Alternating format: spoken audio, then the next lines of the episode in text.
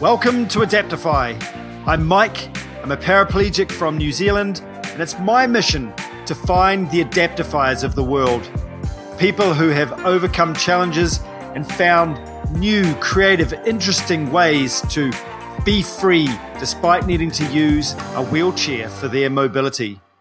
Hey, welcome back to the Adaptify podcast. Thanks for joining me today. Before I introduce today's guest, I just wanted to give a massive shout out to everybody that follows us on social media, particularly on Instagram and Facebook, and you know, really just comments and likes and shares. You guys rock. You know, by doing so, you're helping us spread the word and you are increasing freedom for the adaptive community. That's our mission. And by engaging and helping us share the word, you are also a part of that journey. So thanks so much. If you haven't uh, seen us on social media, be sure to check us out at Adaptify and also check out our YouTube channel because uh, just recently I went on a, an awesome adventure uh, with my family and I think you'd love the, the vlog that we made. It's nothing by comparison to the guest today. Today's guest is Karen Darke, and she is the leader in adaptive expeditioning. She's hand cycled across multiple continents, she's skied across ice caps, she's climbed mountain peaks, she's sea kayaked up to Alaska. I mean, just phenomenal uh, what she's been able to achieve in her life. She's also a performance coach. Uh, has an MBE from the Queen. She's an author oh man, I don't even know where and how she's packed so much into her life. She's been paralyzed for 25 years, and that has not stopped her one bit.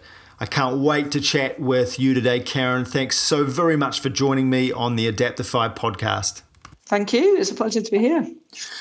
Hey, so first off, Karen, uh, can you let our listeners know why it is you're part of this adaptive community, and uh, and so what what uh, what was your life like before you had your accident? So I had a rock climbing accident when I was 21. So that's a little while ago now. I think I've been in a wheelchair for about 25 years. I suppose I was quite active before that. Well, I was. I grew up with parents who took me out into the hills hiking, and then as a teenager, I got really keen, keen on climbing and running and just really any kind of excuse or way of being in the mountains. I guess my heart is very much in the in the summits and in the hills. So yeah, having a rock climbing accident at 21, I was leading the climb, so the first up it, and should have just come down. It was too steep for me and too hard for me, but I my ego was like, no, I want to I want to climb it.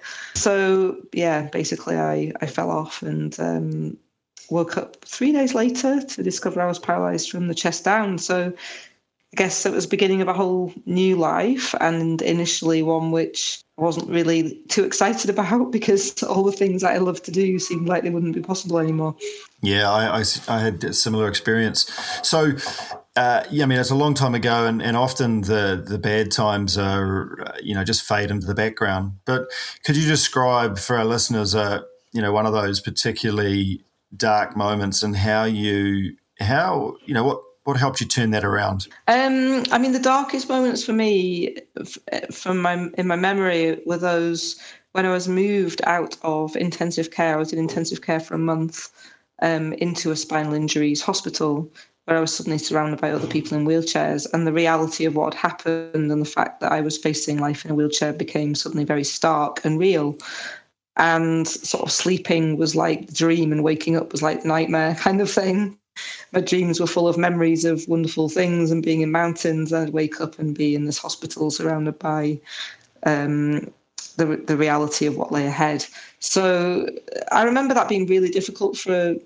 I, I don't mean to sound trite, but for a few weeks, because I think what happened was that I realized being in the spinal injuries hospital that I was surrounded by people, some in more fortunate positions than my own, who'd broken their spines but could still walk, and then others who were in more challenging positions who had more severe levels of paralysis or perhaps couldn't breathe on their own. And I started to think, you know what, I there's still things I can do. And whatever situation we're in in life, I realize there's still things we can do. A very close friend of mine actually didn't climb for a few months after my accident. And he went climbing two months, I think it was, after my accident, and he didn't come back from that climbing trip. He died. And I think that for me was a huge kick up the backside to make me kind of wake up and go, hey, for whatever reason, you're alive, you're here, you have a life still, and you need to make the most of it. and stop focusing on all the things that you can't do anymore and all things that are difficult and start thinking about things that you can still do or that you know discover new things that you might be able to do so i think in many ways just kind of a reassessment of my situation and starting to appreciate what i still had rather than focusing on what i didn't have really helped me turn things around and, and focus on kind of a new life and moving forward. So yeah, I, am I'm, I was the same. I was in a Brisbane spinal unit in Australia, and there was a guy um, Liam was his name, and he broke his neck. He fell off a roof, broke his neck, and he couldn't at that point even excuse me at that point even uh, hug his his daughter, and uh, that was mm-hmm. for me, you know. A, a bit of a wake up to, to my situation where I, I, you know, I could do that. I had full use of my upper body, and um, and I started to look for things like you said that you, that you could do. So for you, what uh, what were some of those things that you that you uh, first realised that that maybe you could uh, you could do again? Well, you know, before moving on to that, I think it's important to think about people in that situation that can't, you know, maybe can't hug the children and are thinking, well, hey, I can't see anyone in a worse position than me.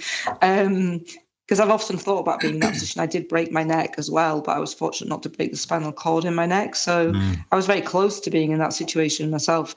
And for a while, I thought, you know, if God, I'm so glad I've got the use of my arms because there is so much more I can do. And of course, that is a blessing, and I am happy for that. But I also have come to realize that whatever situation we find ourselves in, whether we can move our arms or not, our children or not, what, you know, whatever it might be, that there's still reason i i think there's still always reason to to have hope there's still always things you can do. There's still always things to focus on and to live for and to find enjoyment in. So you know i suppose we come from a world or i certainly came from a world which and still live in a world which is very physical. I, I love to exercise and use my body.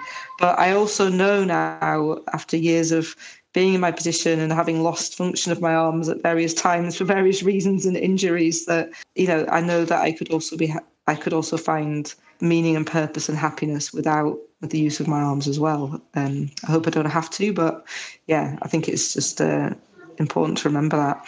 So yeah, I, I, suppose I did what many, what maybe many people do. I, I, was fortunate to be in a spinal hospital where there were was a lot of sports being. We were being exposed to a lot of different sports and activities. I started going sailing every week with the physio. I was fortunate to still have a lot of friends. Many of my friends still engaged in outdoor activities and the kind of things that I used to like doing, and they were all keen to help me get back into the outdoors and try different things, whether it be canoeing or you know adapted mountain biking or sailing or gliding or I just went crazy doing every activity I possibly could try um, I think in some ways as a distraction and an exploration of what was possible in this new world until I eventually settled on some activities that I found I really, really enjoyed. It's really interesting that you say that you tried everything possible. I, I did more or less the same. I tried to do everything I used to do. So, uh, you know, I learned to surf again, I learned to ski, um, I did the New York Marathon and a hand cycle, you know, all of these things. And then it was almost as if once I'd tried some of those things, I could put them uh, to rest. So, if, you know, for example, I don't go surfing that much anymore, but I know I can do it, and I'm I'm kind of satisfied with that. Um, and you know, you say that you you tried many many things, and some of those things certainly, I'm sure, would not have felt the same as they did before your accident. And for me, part of exploring those things was actually recovery, psychological recovery in a way. It, it helped me come to terms with the fact that some of those things were no longer um, as I remember them, and I, maybe I wouldn't enjoy them going forward. But I discovered, you know, I discovered new things that were were amazing and did uh, light my fire, so to speak. So, so what was one of those things for you that uh, that really lit your fire? Well, obviously, cycling was one of them. That's what I've, got, what I've gone on to spend my life doing, really. But um, yeah, so hand cycling, but also any really sea kayaking is really been a big part of my life, um, not recently, but very much so for many years. And then equally skiing, it's not now a big part of my life at the moment, but it has been and it will be again because it's just a way to be in the mountains and up there in those summits, which I love to be in. So, yeah, those are kind of the activities which have fallen to me as uh, core things that, that keep me sane and healthy and happy. So when, when people out there listening are thinking of skiing and and um, sea kayaking things like that, they may not realize that you you took those things to the you know to the extreme level. So um, can you can you tell us a little bit about Greenland and um, and, and, using your skis to uh, for for that adventure, and then maybe we'll talk a bit about uh, sea kayaking and, and other adventures that you've had. Well, I suppose I began downhill skiing in the mountains with an organisation in Britain who take people with spinal cord injuries on ski courses, an organisation called Backup, and I was absolutely terrible at it, fell over all the time. I'm paralysed from the chest down, so I've got no sort of core muscles and balance, quite poor balance. So it took me a long time to learn, but I did eventually, and I love to do it. But then I thought, hey, it'd be good to try cross country skiing and find a way to be away from the noise of lifts and people and just properly kind of more in the wilderness. So the first time I really, well, I did try it once in America, but the first time I really kind of immersed myself in it was with some friends who live in Finland. My friend's married to a Finnish guy up in Lapland, and we went over and spent um, some time there over New Year, which was miserable to be honest. Apart from the company, that was good, but it was dark the whole time and very very icy and i was so bad at it because uh, you know, just total lack of core muscles i couldn't control the sit ski i was just falling over all the time crashing and you'll know that being um, with complete paraplegia, at least you can't control your body temperature. So below chest level, I don't sweat, but equally can't retain the heat. So it was a pretty miserable holiday. At the end of it, I just thought, oh, I don't think I'll be doing that again. But my Finnish friend had thought it was great, and he said, but we should try something harder. Why don't we try and ski across Greenland? And it just seemed like the most ridiculous hmm. idea at the time. But I have got this genetic defect or problem, it seems, that if someone puts an idea into my head and it involves adventure and uncertainty and, you know, pain and suffering kind of by the sound of it. Something, some, some, something like that. Then I, um, I'm like, oh, well, maybe that would be quite interesting. So, um, yeah, two years of of planning and and training and exploring followed, and eventually, the we did skiing across Greenland from the east coast to the west coast, which took a month. Um, obviously you're in the middle of an ice cap, no support, just the four of us, uh, no, six of us, a team of six, just off our own back, just carrying all our own food and fuel to survive and living out there in the wilderness. And I couldn't have done it without um, a couple of friends in the group who were clearly highly adept at surviving in wilderness places because I didn't, in cold places because I didn't have those skills. But yeah, along with them and two years of training and planning, it was quite an incredible adventure. Probably remains one of the toughest physically and psychologically that I've ever done, um, but also one of the most incredible because just to be to be paralyzed sometimes you're kind of fairly in a world of concrete and tarmac and so on but out there we were just out there on the ice cap with nature and nothing and it was really a quite incredible experience oh wow okay I, I want to unpack that a little bit you've you know, basically you're you're in a um, in a seat attached as uh, a couple of skis beneath you, and you've got poles, right? And you're so basically you're pushing yourself along with your arms. And yeah, so it's a, a cross a cross country sit ski. It's a tight fitting seat that your bum squeezes into, mounted onto two parallel skis, kind of normal backcountry skis, and then propelling yourself with cross country ski poles that you propel forward, lunge into the snow, and then pull with all your might, and you move a whole couple of inches with each effort. so, do your skis, most unrewarding activity ever? Do your skis have uh, skins on the bottom of them, or are they uh, just just normal skis without um, without a, a, a, skin a skin? No, so no skins because it's too much friction really when you move in with okay. the arms. So it was um, regular kind of narrow backcountry skis, but with wax on so that you had a little bit of grip, but not so much that it made the friction too much to move with arm power. Okay, so some uh, nitty gritty now. How did you how did you manage your bowel and bladder while you're doing all that? What on earth? How, how did how did that all work out? Bladder wise, I have a suprapubic catheter, so it's um, fairly easy to manage in wilderness situations. Mm what I was worried about was that anything coming disconnected because clearly you don't want to have a, any leaks in that sort of place. Um, it's not like you can just throw things in a washing machine. So I basically sealed every single join in the system between catheters and valves, etc., with tape, with cloth tape to make sure nothing would come undone. And I also washed my bladder out morning and night with bladder washers, which I had to keep in my sleeping bag with me because otherwise they would freeze. Mm. Um, just to make sure that there were no blockages and no issues with anything going wrong on that front. And then obviously make sure at all times when you squeeze into a sit ski and there's possibilities for kinks in catheters, everything was running smoothly with no chance of anything getting kinked or causing a blockage or anything. Um, so that was easy. That was relatively easy on that front. And fortunately, there were no leaks and no incidents. So I was very lucky. What about um, freezing? You know, the freezing in the tubes. Like, you know, if, if you've ever had a CamelBak in, on the on the mountain, you know that can freeze up, or quite often freezes up. Yeah, how, how did that work? Um, well, I think you you mean in terms of your catheter. Yeah, exactly. So suprapubic, you've got you've got a leg bag or a permanent tube coming out. Is that? Yeah, well, it's, yeah. it's, it's so it's so close to your body all the time. It's like right next to your skin, and you've got all your clothes on the outside, so it's insulated from the cold, and it's being okay. kept a bit warm by your body heat. So the only time I would notice it would be waking up in the morning in the sleeping bag. The the pee in a catheter bag might be a little bit slushy because it's got quite cold in the air inside the sleeping bag. But mm. during the day, when everything's really close to your skin, you've got all your clothes there and you're working hard, then everything, you know, there was no problems with everything, anything freezing up on that front. But clearly, drinking water, I was making sure I drank a lot as well, but drinking water would freeze easily. So that had to be in, in an insulated bottle with kind of a neoprene cover and um, just keep drinking regularly so that it didn't keep it in your body close to your body as well so that it had the best chance of not freezing so you could always drink. Gotcha. Okay. Um, bowel bowel wise that was clearly much more challenging. Most people on the ice cap would squat and hover somewhere away from the tent. And there were various discussions about what to do with the excrement in the most environmentally friendly way, whether you should dig a hole and bury it or whether you should smear it over the ice so that the sun dries it and then the wind blows it away. But that was another matter. That was like a, environmentally friendly, what's the best way to do it thing.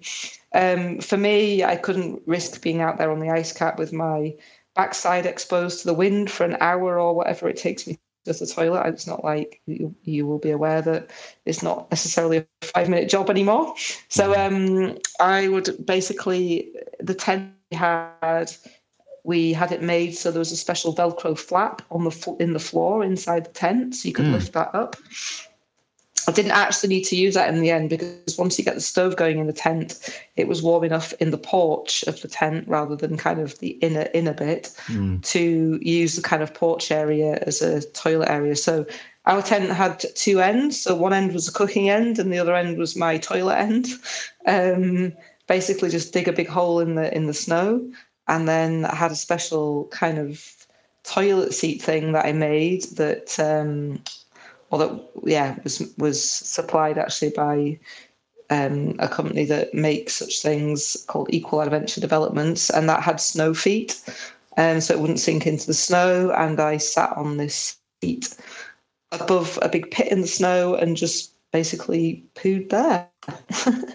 um, clearly, keeping regular, not having accidents in that department was also essential. So I would always go in the evening rather than the morning, so I didn't feel under pressure that was holding the team back. That I could make sure I was properly, properly done before getting off too soon and risking anything. Um, and yeah, when you're eating expedition style food, which is dried food, in a bag that you pour hot water on that can sort of play havoc in that department a bit so just uh, being mindful of all of that and trying to manage it but I, again i was fortunate and everything went smoothly and no problems but yeah wow. they were they were definitely they were definitely two of the big challenges that uh, to solve in terms of being in that extreme environment and being really aware that any accidents in those departments wasn't just a matter of inconvenience and annoyance. It was could potentially be a matter of you know serious injury or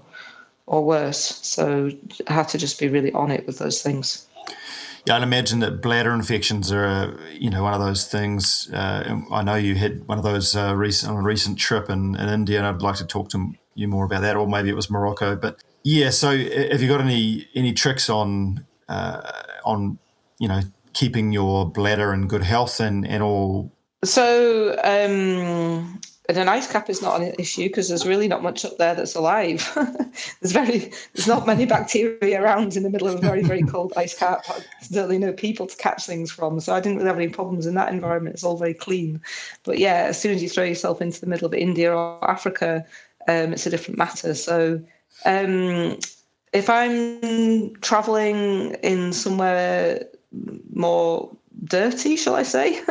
I'm not suggesting that you know those countries specifically are any dirtier than anywhere else, but when you when you, when you got more risk of infection, I try and keep everything clean and disinfect my hands a lot and clean around catheters every day with with um, antiseptic or just you know hand gel I usually use just that standard kind of hand gel just to keep everything clean. Mm. Um, and I, I just follow the same practices when I'm at home, but I'm I'm more vigilant than ever probably. So things like washing my bladder out. Um, I do get problems with blockage, sometimes a lot of sediment. Um, I think just related to the chemistry in my body and sometimes to the foods that I'm eating. But um, if that's been bad, I, I, when I'm if I'm away on an expedition type of thing or a big adventure, I'll make sure that I wash my bladder religiously morning and night. Sometimes even during the night when I wake up, just to make sure that I don't get any problems with a blocked catheter. Because the last thing you want is a sleeping bag full of um, full of piss that you've then got to sleep in for another few weeks or whatever. Oh. So, so yeah, on that front, I just that's I, am not I'm not doing things like intermittent catheterization, so I've not got the same risk of picking up infections that people using that method would have potentially. But it's just the same as anywhere. It's all about hygiene and just being doing the best that you can to stay on top of things. But I always make sure I've got spares of everything with me. I can obviously change my own catheter, so yeah, that there's been various incidents where I'm suddenly changing a catheter in a very, very random, quite challenging location in some field or whatever. And you're like, okay, keep your head together, keep your hands clean, just go through the motions here. And, you know, most things, if you're just logical and don't panic, then that you can sort them out. Um, but I did have an incident recently which was interesting. Um, I had to change the way I manage my bowels in the last few years um, from using enemas to using water. And I'd never thought about it because I'd never travelled in a in a country where the water is potentially contaminated since I've been using that this kind of bowel irrigation machine.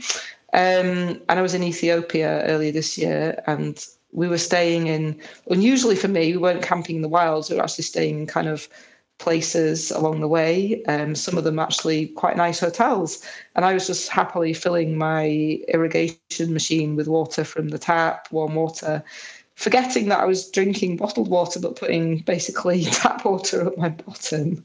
And then wondered why I suddenly got this horrendous infection and was shaking in the night and realized that I basically had a bad blood infection going on um, that I believe I'd acquired through contaminated water that I'd put um, been putting into my bowels. So, yeah, that was a bit of a wake up call and a reminder that um, if you're going to be drinking bottled water anywhere else that you're putting volumes of water into your body, you also need to be putting sterile water in. So that was a, a good, yeah, a good learning curve because luckily. I uh, got to an Ethiopian hospital, got antibiotics, and I, I, things resolved themselves fairly quickly. But it was a pretty horrific three or four days before that. Wow, yeah, I would never have thought about that, and uh, and I'm sure you know there's probably not too many people out there that will face that situation, but you never know. That's a that's a really good point. Um, no, and also I, I, even when it was occurring, I, I didn't immediately think of it because the, the, temperatures were wild there. We, we, had like 40, we were cycling in 47 degrees, and we had some days where cycled like nearly a couple of hundred kilometers in a day, sort of 10 hours of riding in 47 degrees. And I just thought I had an extreme reaction to the heat and the exercise and the combination of all of that. And I just thought I've picked up like a, you know, if you, when you're paraplegic, if you get cold, you can't stop shivering. It takes you a long mm. time to to warm up again. And I thought, okay, well, I'm not used to hot environments, but this is the opposite. I've got too hot, and my body's reacting and having this strange kind of this fever. So I was just like covering myself in bags of ice for a few days until I finally realized, hey, you know, my fever's come down, but the, the shakes and everything else is still happening. What is going on here? And then that's when I connected that it was a, an, an infection, etc. Wow, holy moly. So okay, so Greenland that was an amazing trip. What was one of the next adventures you uh, you had? I mean, you've you've done some climbing, and and when people think about a paralyzed person climbing, that I'm not even sure what picture comes to mind, but uh, but but the sort of climbing you were doing was. Uh, you know, it was, you know, it was really difficult stuff. Um, you know, can you describe uh, one or, or a few of those climbs? Yeah, well, like you say, I'm not sure you'd really call it climbing in the traditional sense. It's um, obviously when you can't move two thirds, three quarters of your body, climbing up rock faces isn't really a goer in the way that you would do it normally. So, um, my ex boyfriend was a big climber. He climbed El Capitan in Yosemite in America a lot. And he suggested I go climbing again. And to, to be honest, initially I was completely against it. I was clearly I'd had a rock climbing accident. I'd lost friends in climbing accidents. I was uh, I've become I realized I I, be, I, realized quite quickly when I went and did a few climbs with him that I was scared of heights now. Um, but I also had this kind of attraction to try and overcome the fear that I had there and and rediscover this world that I'd once loved being in and just see if I could find it in a new way. So um, I agreed to go and climb El Capitan in Yosemite and uh, absolutely blew my mind to see it and then to start climbing it. It's just so enormous. It's a kilometre high, overhanging wall of rock. Um, and yeah, the plan was it would take us about a week to climb it, sleeping on a fabric ledge up there and um, I understand you've climbed it yourself, so you know what I'm talking about. yeah. But um, I'd never, even before my accident, I'd never done mul- I'd done multi-pitch climbing, but I'd never done big wall climbing like that, where you're sleeping up there and so on. So, as well as kind of overcoming the fear of of heights and being back in this world of climbing, it was this whole new discovery of what it was like to do um, multi-day climbing, where you're up there for you know days on end, lugging all your water and food up the wall too. So in the beginning, it was a massive mental process of overcoming the fear and finding ways to control my thought mind and be able to get to a place where I could enjoy being there. And I, I did get to that place, fortunately. It was really quite incredible in the end. Um, but at the same time, it was this journey of, yeah, I suppose it was like, you know, someone revisiting a, a, a place or a thing they've done before to overcome some I felt like it was some kind of rite of passage that I needed to go there and revisit climbing and um, and and and overcome the the emotion that I had around it. And yeah.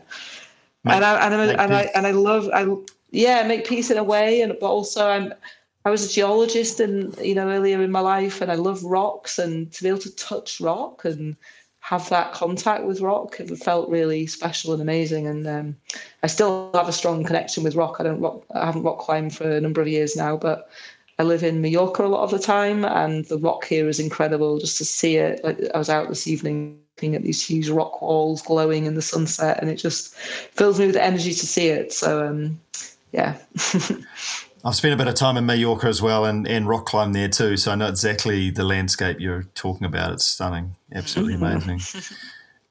um, so, uh, yeah, climbing, holy, holy moly. Um, what about sea kayaking? Um, what what about sea kayaking appeals to you and, and what are some of the what are some of the tough elements that you've uh, you've had to you know mo- maybe modify or or some of the uh, adaptations you've had to make to make sea kayaking and particularly multi-day sea kayaking work for for you as a paraplegic?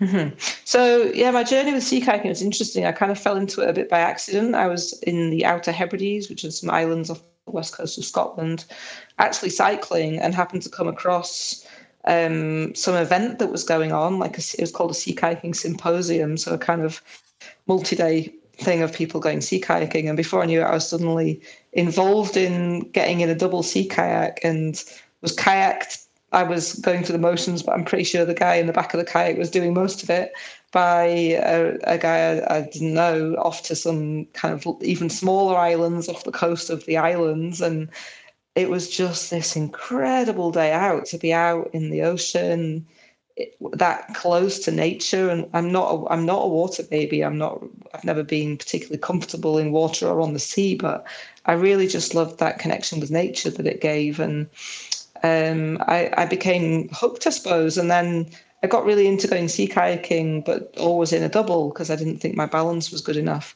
And then it was actually quite interesting because I, I set up a group organizing adventure activities for people with different disabilities in Scotland. And we got a summer program running and some got, we, we got a bit of funding to pay some instructors to be there to help different, you know, help people go out week long trips doing sea kayaking. And suddenly all these people came who were paralyzed and they were all going in single boats. And I was suddenly like, well, hang on if they can go in a single boat, maybe I can too. so it was fun, interesting that something I organised to encourage people to get outside suddenly led to me having to question how I was doing it. And I thought, well, maybe I'll try a single sea kayak too. So um, with my level of balance, I needed to design, get a backrest that would work and fit different things into the kayak so that it gave me more stability, sort of laterally and backwards. So I don't just fall backwards and mm. end up being completely laid down in the boat. And that's still always been, you know, it's quite challenging to find something that fits and gives you that um, the ability to generate power. What I found it, it with sea kayaking is that because of my lack of sort of core muscles and the ability to rotate my core because of, of being paralyzed from the chest down, um, I can get on really quite well in a single kayak until a certain level of wind, so maybe like a force three or four. As soon as it gets above a force four wind, I start to struggle to actually make headway into the wind, if you know what I mean, because mm-hmm. I can't kind of brace my body enough to really generate enough power. Um, so I'm safer on the sea in a double probably, and can certainly cope with far more challenging weather conditions in a double kayak because you've got that extra power and strength of the person that you're in a boat with. But a lot of my sea kayaking has been in a single sea kayak, but I'm just a bit more mindful when I'm going solo. Not that I go on my own, but you know what I mean. If I'm in a single boat, that um, just being a bit more mindful of what the weather forecast is and if it's likely to kick up with a big wind, which um, living in Scotland it certainly can do. yeah, definitely. living anywhere it can do.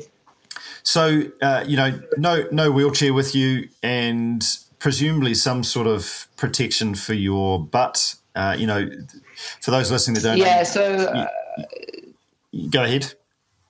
Yeah, so I always um, obviously pressure sores is a huge issue in any activity, but sea kayaking you might be sat there for hours on end all day, and you don't want to be sat on a hard seat. So I always make sure it's lined with foam so it's nice and soft, but that's not enough because obviously the sheer friction. So I'm always I'm always I always layer it up with some gel as well, so usually quite a thick layer or a couple of layers of some sort of gel protection, so that with the rotation, um, your bum's got plenty of padding and and protection against the shear and, and the friction that can be caused by the seating position. I'd suggest anyone you know starting out don't go out on a massive long trip. Just get do a short trip, check your skin, make sure it's all right, and find a solution that works for you to give yourself good padding. Make a mistake once. I had a couple of weeks holiday in um, sea kayaking in Sweden between the islands there, and it was a, a, a kayak that we hired out there and I took some padding with me, but it really wasn't sufficient given the, the, that the seat was a really solid plastic seat rather than a foam seat. Mm. And so, I, yeah, after a couple of weeks, I had developed some not full blown pressure sores, but enough that it was like, that's not good, get off it. And I had to sort of spend about three weeks laid on my tummy recovering from from that trip. So yeah, always just take care with pressure. That said, um, myself and another paraplegic guy that I know, and a bunch of friends who are sort of a mix of outdoor instructors and kayak instructors and outdoor lovers. We took an adventure for three months from Vancouver in Canada all the way up to Juneau in Alaska. So that was, I don't know how far it is, I can't even remember, but it was basically 10 weeks of paddling, no wheelchairs, sleeping on beaches super strong friends who were lugging us and kayaks up and down beaches every night. I was basically, we became the chief chefs because uh, we could just get the stoves going and make cups of tea and food all night while people were lugging kayaks up and down the beach and so on. But um, yeah, that was that was again a really yeah really challenging journey to leave my wheelchair behind for that long. It was mentally I, I, I thought I don't know if I can do that. Like I'm I nearly dropped out the week before we went because I was just completely freaked out by the idea of not having a wheelchair for that amount of time. Um, but actually, it's not really about needing the wheelchair. I think you're on the water all day, so you've got movement and mobility. it was just that period at the beginning and end of each day when suddenly you're completely reliant on your teammates to pass you anything that you need or get you up the beach. That that was uh, psychologically challenging. So to find ways to to, to get around that and um, and be super organized so that you can know exactly what to ask for from where. Um, but also, I think it's important to feel that you're contributing to a team as well you know not being a burden in a team so mm. when you require that much help to you know get in the kayak in morning and night or whatever um, or always having to ask for people to pass you things it felt important to be able to do something useful for the team so i think that's why i quite like the role of kind of running the kitchen because at least i felt like i was contributing to everything that we needed to do to live and survive in the wilderness that's a really good point. I often struggle to ask for assistance, and and I'm sure. I mean, I think it's a very common thing. Uh, and yeah, so making yourself useful, finding finding yourself a role, and uh, you know, feeling as though you're contributing. I think's one of the one of those key things with uh, uh with with asking for help. Um, I also have found that people are willing to help um, if you if you do ask. So um, particularly if um, if you ask nicely or you know you're um, you're patient. Um, you know, I do remember actually sea kayaking and and you know being very impatient and um, and it you know just didn't go down too well with uh, with my wife and um, and so I went okay all right just you know just just be chill and um, and things things will happen um, but you know it, it, can be frustrating having to wait for other people to to do things uh, to assist you. What um, what are some other ways you you manage that? I don't actually. I don't necessarily notice it as me feeling impatient. I suppose when I when I'm in wilderness environments, I I know and that when I'm choosing to put myself in that environment, I am going to be losing some of my independence, and that's a, a, a choice I'm making in terms of choosing to be there. Mm. And I usually just feel really, really grateful to the friends that I'm with that they're there with me and happy to go into that kind of environment with me, and really mindful that it is, you know, it is more work for them in a way because they're having to look after themselves in a in a wild environment, which can be difficult enough, but they're also then thinking about what you need or at least having to pass you or help you with what you need, if, if you know what I mean. So um, I usually don't have too many problems feeling frustrated. I try and focus on the fact that it's a choice to be there and um, and it's a privilege to be there with friends who are willing to be there with you. And I think I have come to discover over the years that um, it's okay. You know, we none of us, whether we've got a disability or not, can do everything in this world. We all need to ask for help at times. And whilst it might be intensified when you've got a disability and you go into kind of an extreme situation where you've lost your independence or where you're out of your home environment, it's also really nice to help people. So people don't mind. And if it, like you say, if it's if you're not snapping at people and and not feeling frustrated with people, then actually it's a privilege for people to be able to help as well. And I love it when people ask me to help them with things. It's it's it's nice to be able to give as well as receive. So I think asking for help and giving help is just a natural part of life, which isn't always easy to do because we all want to be fiercely so fiercely independent. And but actually, it's a, a natural part of life and something that's really healthy to be able to do both ways.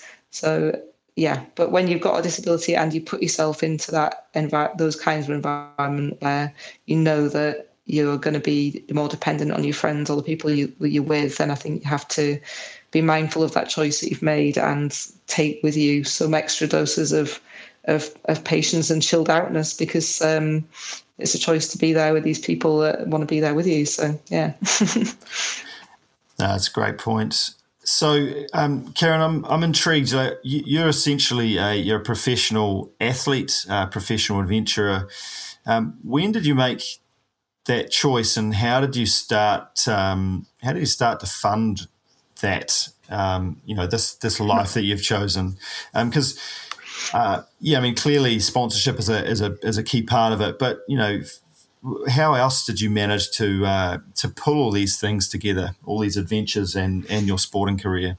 Yeah, to be honest, it's never been it's never really been a clear choice, and it's never been a, a, a hatched plan of of attack of how that would happen. It's just, you know, it's really not been.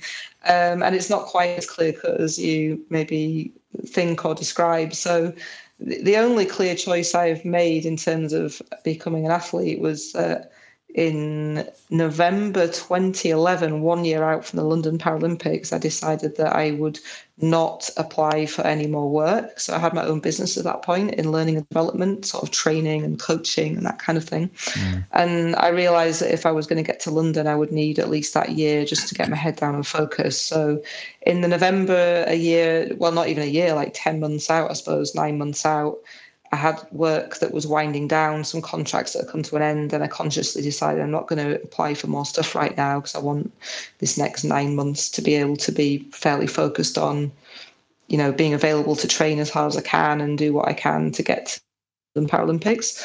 Um, and so I was prior to that, I certainly was not an athlete. I didn't. I'd done about two races and come last in them both.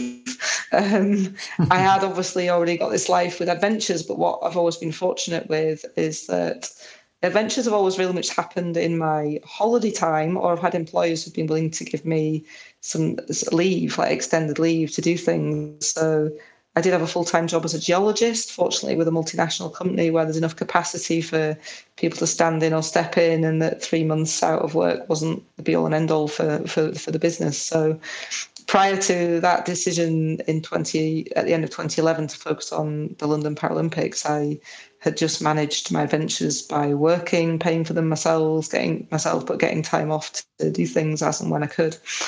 Um, since then, I suppose winning a medal in the London Paralympics was was a surprise, and then it gave me the option to carry on being a full time athlete because in Britain, if you win, win an Olympic medal, you have the option to get there's a possibility of funding from UK sport um, lottery money, which is allocated to aspiring well people who've got podium potential in different sports. Mm. So I've essentially had a salary since then. Um, it's not a great salary. In fact, it would barely buy you a fancy handbike, but I still have had my own business and, and work part time. So um, when I can, I give I give talks and still do a bit of coaching work or bits of work where I can to keep myself going. And I'm fortunate enough that with the with the funding from UK Sport alongside my own bits of work, then it's enough to to manage and survive and and basically be a near full time athlete and um, and fit in a few adventures in the off season as well. so yeah, it's not it's not quite as uh, it's not quite as clear as suddenly going. I'm going to make you know this my life and how am I mm. going to fund it? Coming up with some plan. It's just kind of happened organically and not really with any strategy. Oh, it's great. Uh, well, from from what I can see on your website, you have certainly packed uh, so much into your uh, to your life uh, since your injury. Um, cycling. Let's talk a bit about cycling. So you're training now, I guess, for the Tokyo Paralympics, and um, and also there's this thing called the Quest 79. Um, can you tell us a little bit about that, and where are you at with that? Yeah, so um, 79 became this number that was cropping up in my life a lot. Just it started as a joke. I, won't bore you with the details, but um, there's I think the stories on my website. But then I happened to win when I won the gold medal in Rio. It happened to be the 79th medal for Britain. And I was like, oh, that's weird because there's been this joke about number 79 all summer.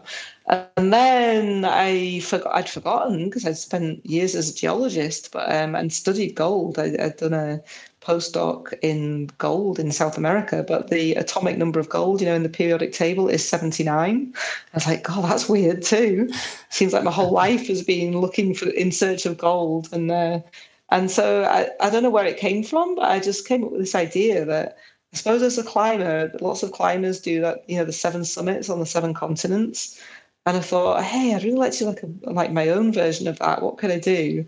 And I decided that I'd try and ride the seven continents in like a, big, a significant ride on each country. Um, for some reason, most they're all kind of connected with water. I've got an attraction to water, oceans, and rivers, and some things. Mm. They're natural features that seem obvious to follow. Um, and the nine is uh, nine rides, so one for each continent and two Paralympic games. So that became the project and raising £79,000 for the Spinal Injuries Association. But it felt more important to me than because I've, you know, I've done so many adventures. It's like, well, I'm not interested in, I'm not trying to, you know, I've got, I'm not trying to prove anything here. It's not really about me. It's just something I want to do. And I had this idea that I'd try and encourage other people to do their own Quest 79. So something that stretch themselves, challenge themselves, help them find their inner goals, not wanting to sound corny, but you know, 79 mm. being the, the, the, symbol of gold. Um, and so some really cool things have been happening. Like a 10 year old boy in Scotland has just finished a few weeks ago climbing 79 peaks in 79 weeks.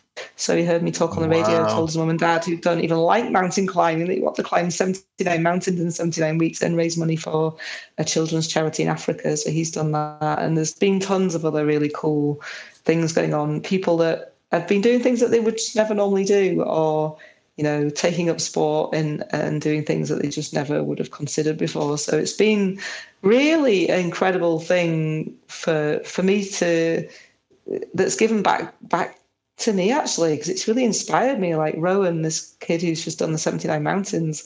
There's been times the last few years when i've been like really? Do i really want to do another paralympics? I'm not sure da, da, da. and i keep thinking of him going out every weekend in rain and snow and i think hey i'll just go just just give it another go keep going.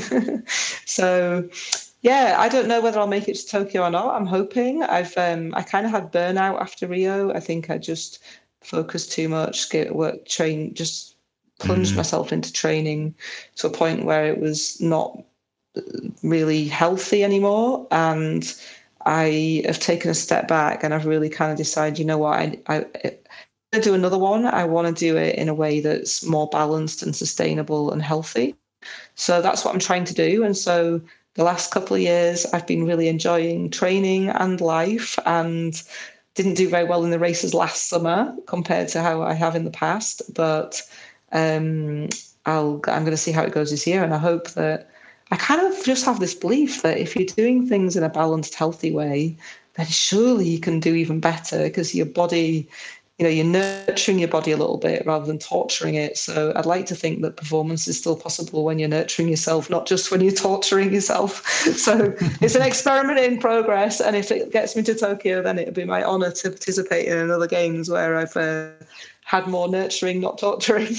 And if I don't, then hey, it's not for me anymore. So we'll see. wow. Okay. Well, I mean, that's a it's a really great way of uh, of, of looking at it, and uh, I guess you understand your body, you understand your mind incredibly well, and and listening to that because I think when you don't listen to that. Things don't seem to go so well. I mean, that's you know essentially uh, I attribute that to my my accident. I wasn't in balance and I was seeking yeah. Um, I was seeking freedom in in an unhealthy way and so yeah I think it's uh, I think it's incredibly important that you do listen to your your mind and your body and and you're doing it for all the right reasons um, not just uh, because you've done it in the past or because you've got sponsors you need to keep happy or because you know there's expectations that yeah. you think the public have or you know, and, and, I think that's often the, the tricky thing when you become a sponsored athlete. Um, you know, you take what you used to love, and you you've got all these other pressures that are that are on you, and uh, and it, it can be. Um, you know, at one point I was a sponsored climber, and all of a sudden I was doing things that were way riskier just because I felt like I had to um, mm-hmm. do so for for my image and my sponsors and all these things. And um, you know, you, you can really get out of balance and out of whack. So, so I'm pleased to hear that you're, you know, you're aware of that and you're um, taking action to.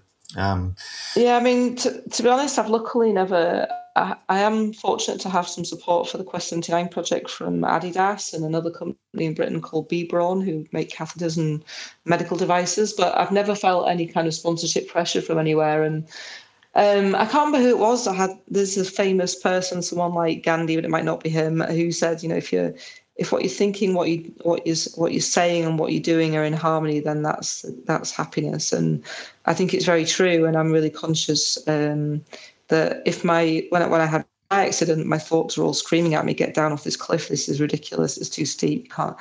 Yet my body was pushing on and doing it, and hey ho, have an accident. So yeah, I think it's so important, like you've just said, to keep your your thoughts, emotions, actions all aligned. And when they're aligned, it's uh, far less likely that you're going to end up getting into trouble.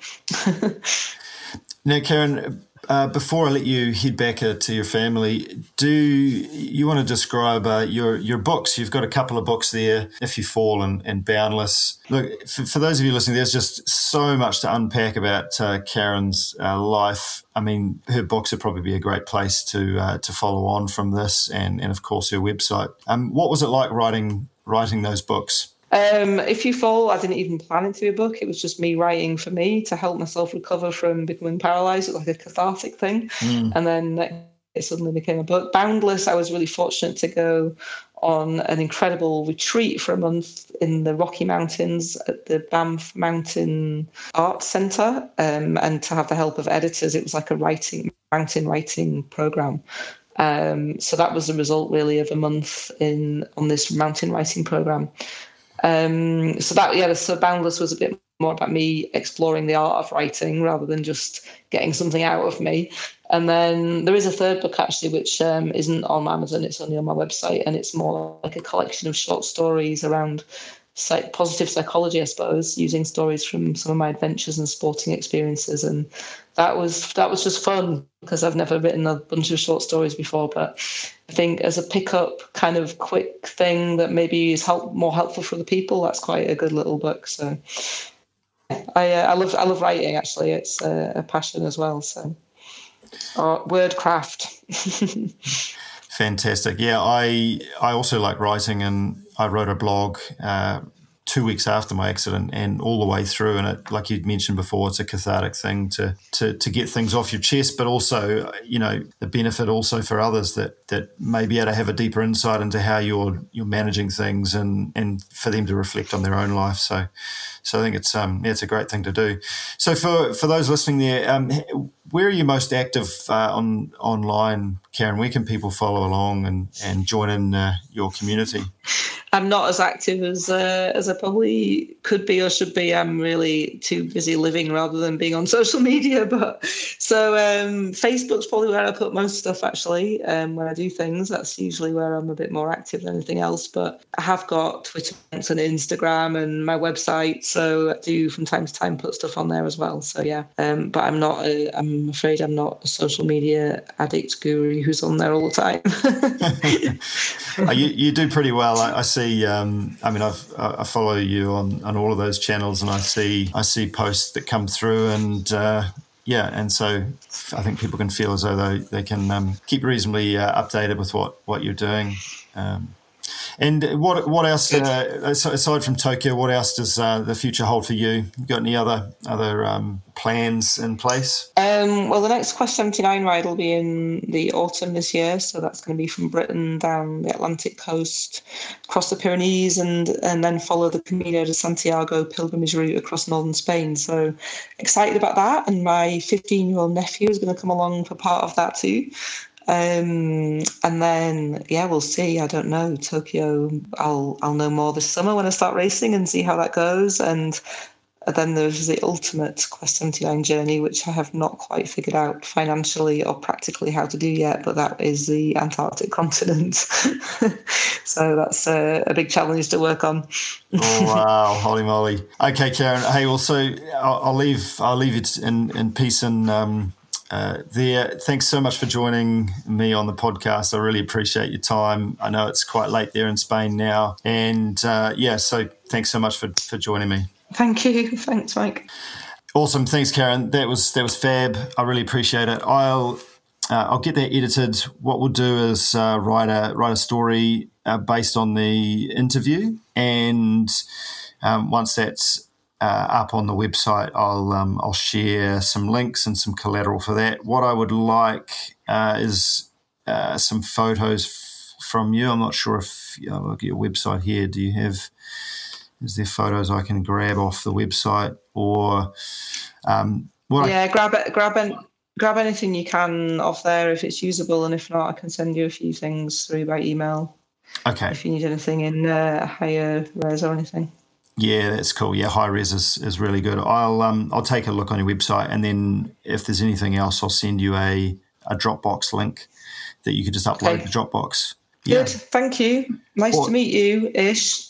yeah, yeah, absolutely. And uh, yeah, if you find yourself down in New Zealand, be sure to look me up. Um, and Thanks. I will. I will. Awesome. Hey, thanks. Have a great night. And you. Let me know if you're in Mallorca. Okay. We'll do. Thanks, Cheers. bye. Bye. Bye. Bye. Bye. I hope you enjoyed the podcast and meeting today's Adaptdefier. To learn more about Adaptdefy and the products we have in development, products that will increase freedom for wheelchair users, go to adaptdefy.com. That's A D A P T D E F Y.com. We're also on all the major social media platforms at Adaptdefy. Follow us there for more behind the scenes looks and more up to date information on product releases. Hope you enjoyed this podcast. Look forward to catching you next time.